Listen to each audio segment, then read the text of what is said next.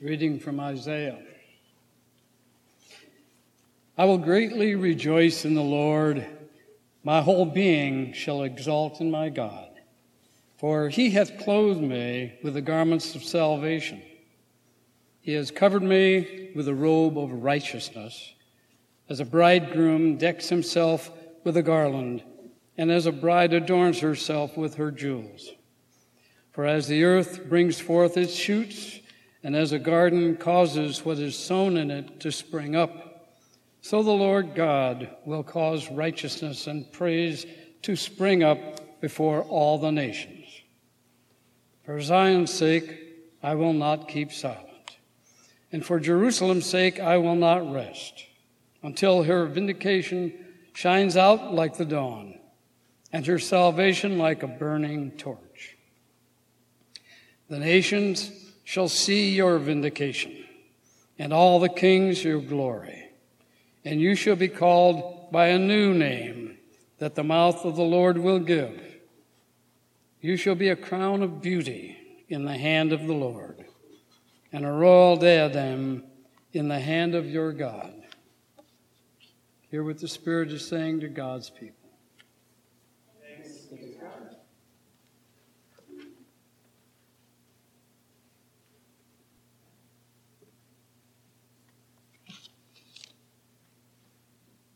A reading from Galatians.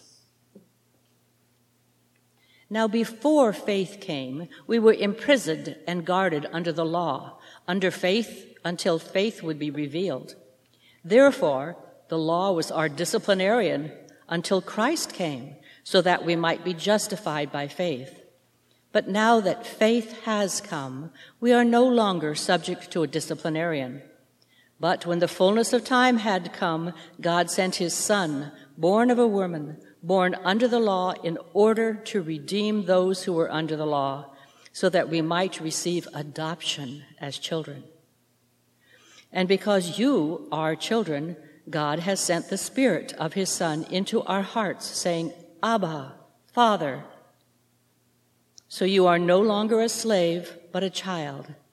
And if a child, then also an heir through God. Hear what the Spirit is saying to God's people.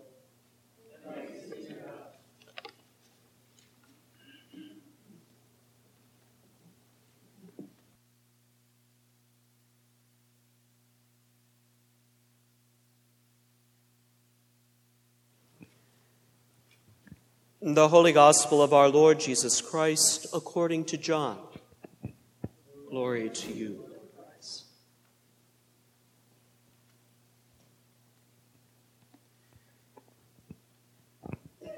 In the beginning was the Word, and the Word was with God, and the Word was God. He was in the beginning with God. All things came into being through him, and without him not one thing came into being. What has come into being in him was life, and the life was the light of all people. The light shines in the darkness, and the darkness did not overcome it. There was a man sent from God whose name was John.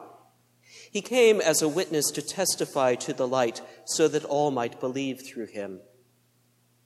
He himself was not the light, but he came to testify to the light. The true light, which enlightens everyone, was coming into the world. He was in the world, and the world came into being through him, yet the world did not know him. He came to what was his own and his own people did not accept him. But to all who received him, who believed in his name, he gave power to become children of God, who were born not of the blood, or of the will of the flesh, or of the will of man, but of God. And the Word became flesh and lived among us. And we have seen his glory the glory as of a father's only son, full of grace and truth. John testified to him and cried out, This was he of whom I said, He who comes after me ranks ahead of me, because he was before me. From his fullness we have all received grace upon grace. The law indeed was given through Moses. Grace and truth came through Jesus Christ. No one has ever seen God. It is God, the only Son, who is close to the Father's heart, who has made him known. The Gospel of the Lord.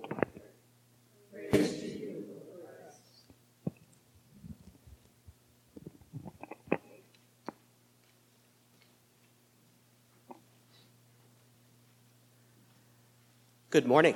Good morning. Merry Christmas. Merry Christmas. Yes, it is still Christmas rather extraordinary, and it highlights, of course, that we are a little bit strange gathered here on the Sunday after Christmas. Half of Mill Valley, it seems, has emptied out. People are away on vacation. If we look around very carefully, we may see a few Christmas trees out by the curb. It is still Christmas. We are a strange bunch. A lot of ink is being spilled these days about the decline of the church in the West, about how fewer people are coming. We have, if we don't think about it for very long, a sort of romantic notion of the church at its height, being at the center of society and culture and perhaps even history itself. But if we dig very deep into that, what we discover is that, in fact, that understanding of the church, commonly known as Christendom, is actually not the norm, but the exception in the tradition. The exception in the post war boom when we were building churches like All Get Out and everybody was coming to the Episcopal Church or the Presbyterian Church or the Methodist Church, the so called mainline denominations. Catholicism, too, was on the rise, and it seemed on the ascent. And we forgot very quickly that, in fact, that period in American history was the exception, not the norm. And there's a way in which we have returned now to the norm, and we embody that this morning. A few of us gathered to remember that it still is Christmas. And I, if you're strange, I'm stranger. I just have to say that out loud because this is one of my favorite Sundays of the church here. Not because only a few people come, although it's wonderful to have you here, but because we have this beautiful prologue from John's Gospel read, in which John, who we believe was part of a very marginal, small Jewish Christian community at the end of the first century, living at the very edge, not knowing whether the faith would last for the next generation, makes the most bold and audacious move imaginable. First of all, John is doing something that his Jewish contemporaries, as well as other Christian writers of the first century, were doing, which is audacious enough, and that is bringing into conversation two radically different cultures and ways of viewing the world. It's embodied in the way John uses Greek. And the culture and the language of the Greeks which had been spread by Alexander the Great a few centuries earlier throughout the Mediterranean world and, and, now dominated sort of the common parlance. It was the lingua franca, the common language that bound together all of these different cultures, had planted seeds even within Judaism itself. Judaism in ancient Hebrew was radically different from Greek society. Greek language had all of these abstract terms, whereas Hebrew language was distinctly concrete and profoundly rooted in its Bedouin past, sense of living off the land and abiding off the land.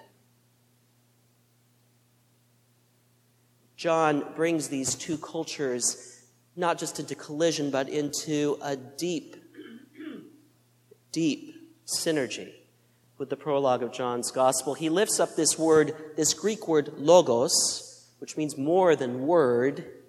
It means first principle. It means almost, in John's sense, sort of the grand unified theory of all things. And connects it with Christ, which is Greek for Messiah. And then a few short verses later, John talks about the Logos in the flesh, as it were, using concrete and tangible language that would have been much more accessible to his Jewish Christian audience. So much so, we lose some of it in translation. The word became flesh and lived among us might better be translated as the Logos became flesh and pitched his tent with us. It's a very tangible, very vivid depiction. God taking on flesh. Nothing abstract about it. And camping with us a nomadic people, strangers, if you like, to the wider world. This is the language of the first Sunday after Christmas.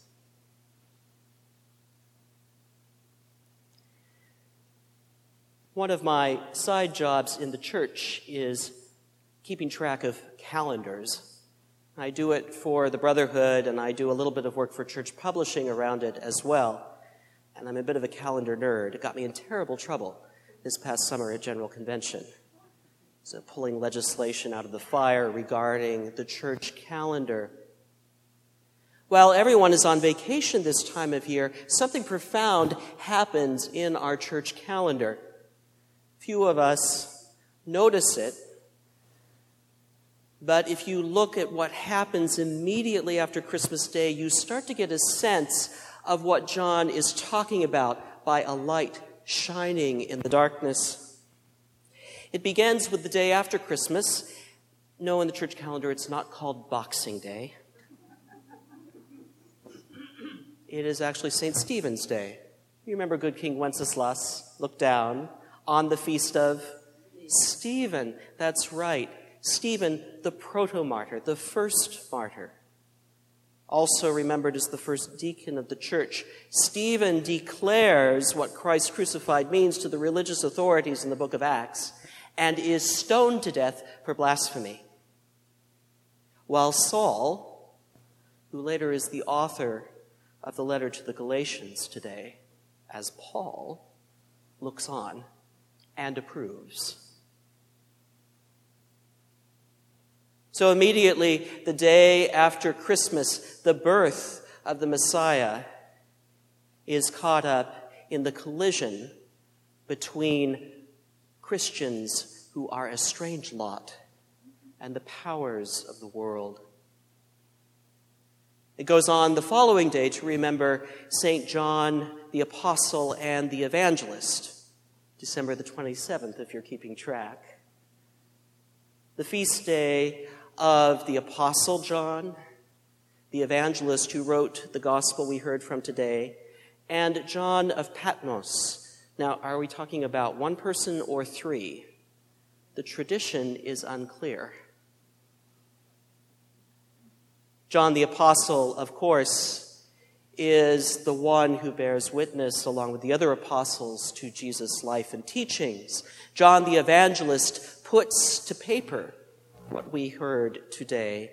And John of Patmos is exiled under a Roman persecution of Christians later in the first century.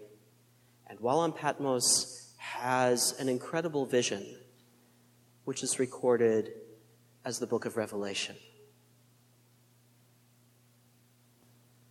strangers. Light shining in the darkness. 28th, December 28th, keeping track, taking notes, good, is the Holy Innocents. Remembering Herod's great fear when he hears rumor of a king born in Bethlehem. And so he sends his soldiers to kill all the firstborn children in Bethlehem. But Holy Innocents is also the time we remember all of the children around the world at all times who are vulnerable. A feast day this year, of course, to remember the two Guatemalan children who have died at the border. To remember all the children of Yemen who are hungry this day and war weary remember the children, even in our own country, who are neglected. The holy innocents, light shining in the darkness. And then, just to cap it off, in the Anglican tradition, on the 29th, we remember Thomas Becket. Remember the story of Thomas Becket, who became Archbishop of Canterbury very shortly after he was ordained a priest, he became a bishop, then Archbishop of Canterbury. He was a great friend and very loyal to Henry II, who, a little bit like one of his great, great, great, great grandchildren, Henry VIII, was a bit of a tyrant. But when he became Archbishop of Canterbury, Thomas Becket decided to stand up for the rights of the church over and against the crown and annoyed Henry II no end until, in a moment where he might have tweeted this, had there been Twitter, he said, Will no one rid me of this troublesome priest? And a clutch of barons at court heard this as an order, and they went and they executed Thomas in his own cathedral. Strangers, light shining in the darkness. Do you see what I'm getting at? The birth of Christ and the practice of Christianity has always been and always will remain a marginal thing, something at the edge of culture and society, something that is radical and different and challenging to the powers of this world. And for that reason, has the potential for transformation. John writes For a marginal Christian community at the end of the first century, that this Word made flesh is the light and the life of the world, given not just for Christians, but for all people. For all people. There's a radical notion that our gathering here together this day, in a number that we can easily count, it may not even be noticed by the wider culture of Mill Valley, and yet we are gathered here for all of them.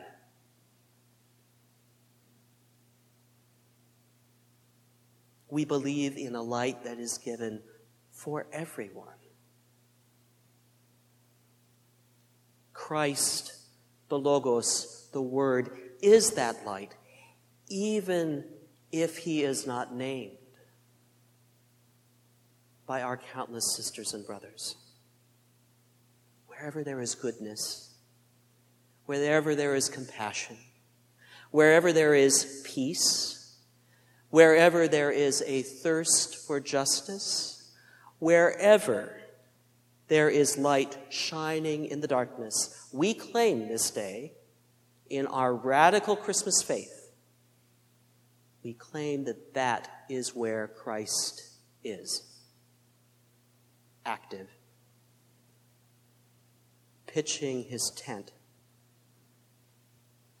coming to camp with us in our earthly pilgrimage. Not tied to the land in the same way as our world thinks, but sojourners in this transient life. The Word made flesh and dwelt among us. And the light shines in the darkness, and the darkness has not and will not overcome it.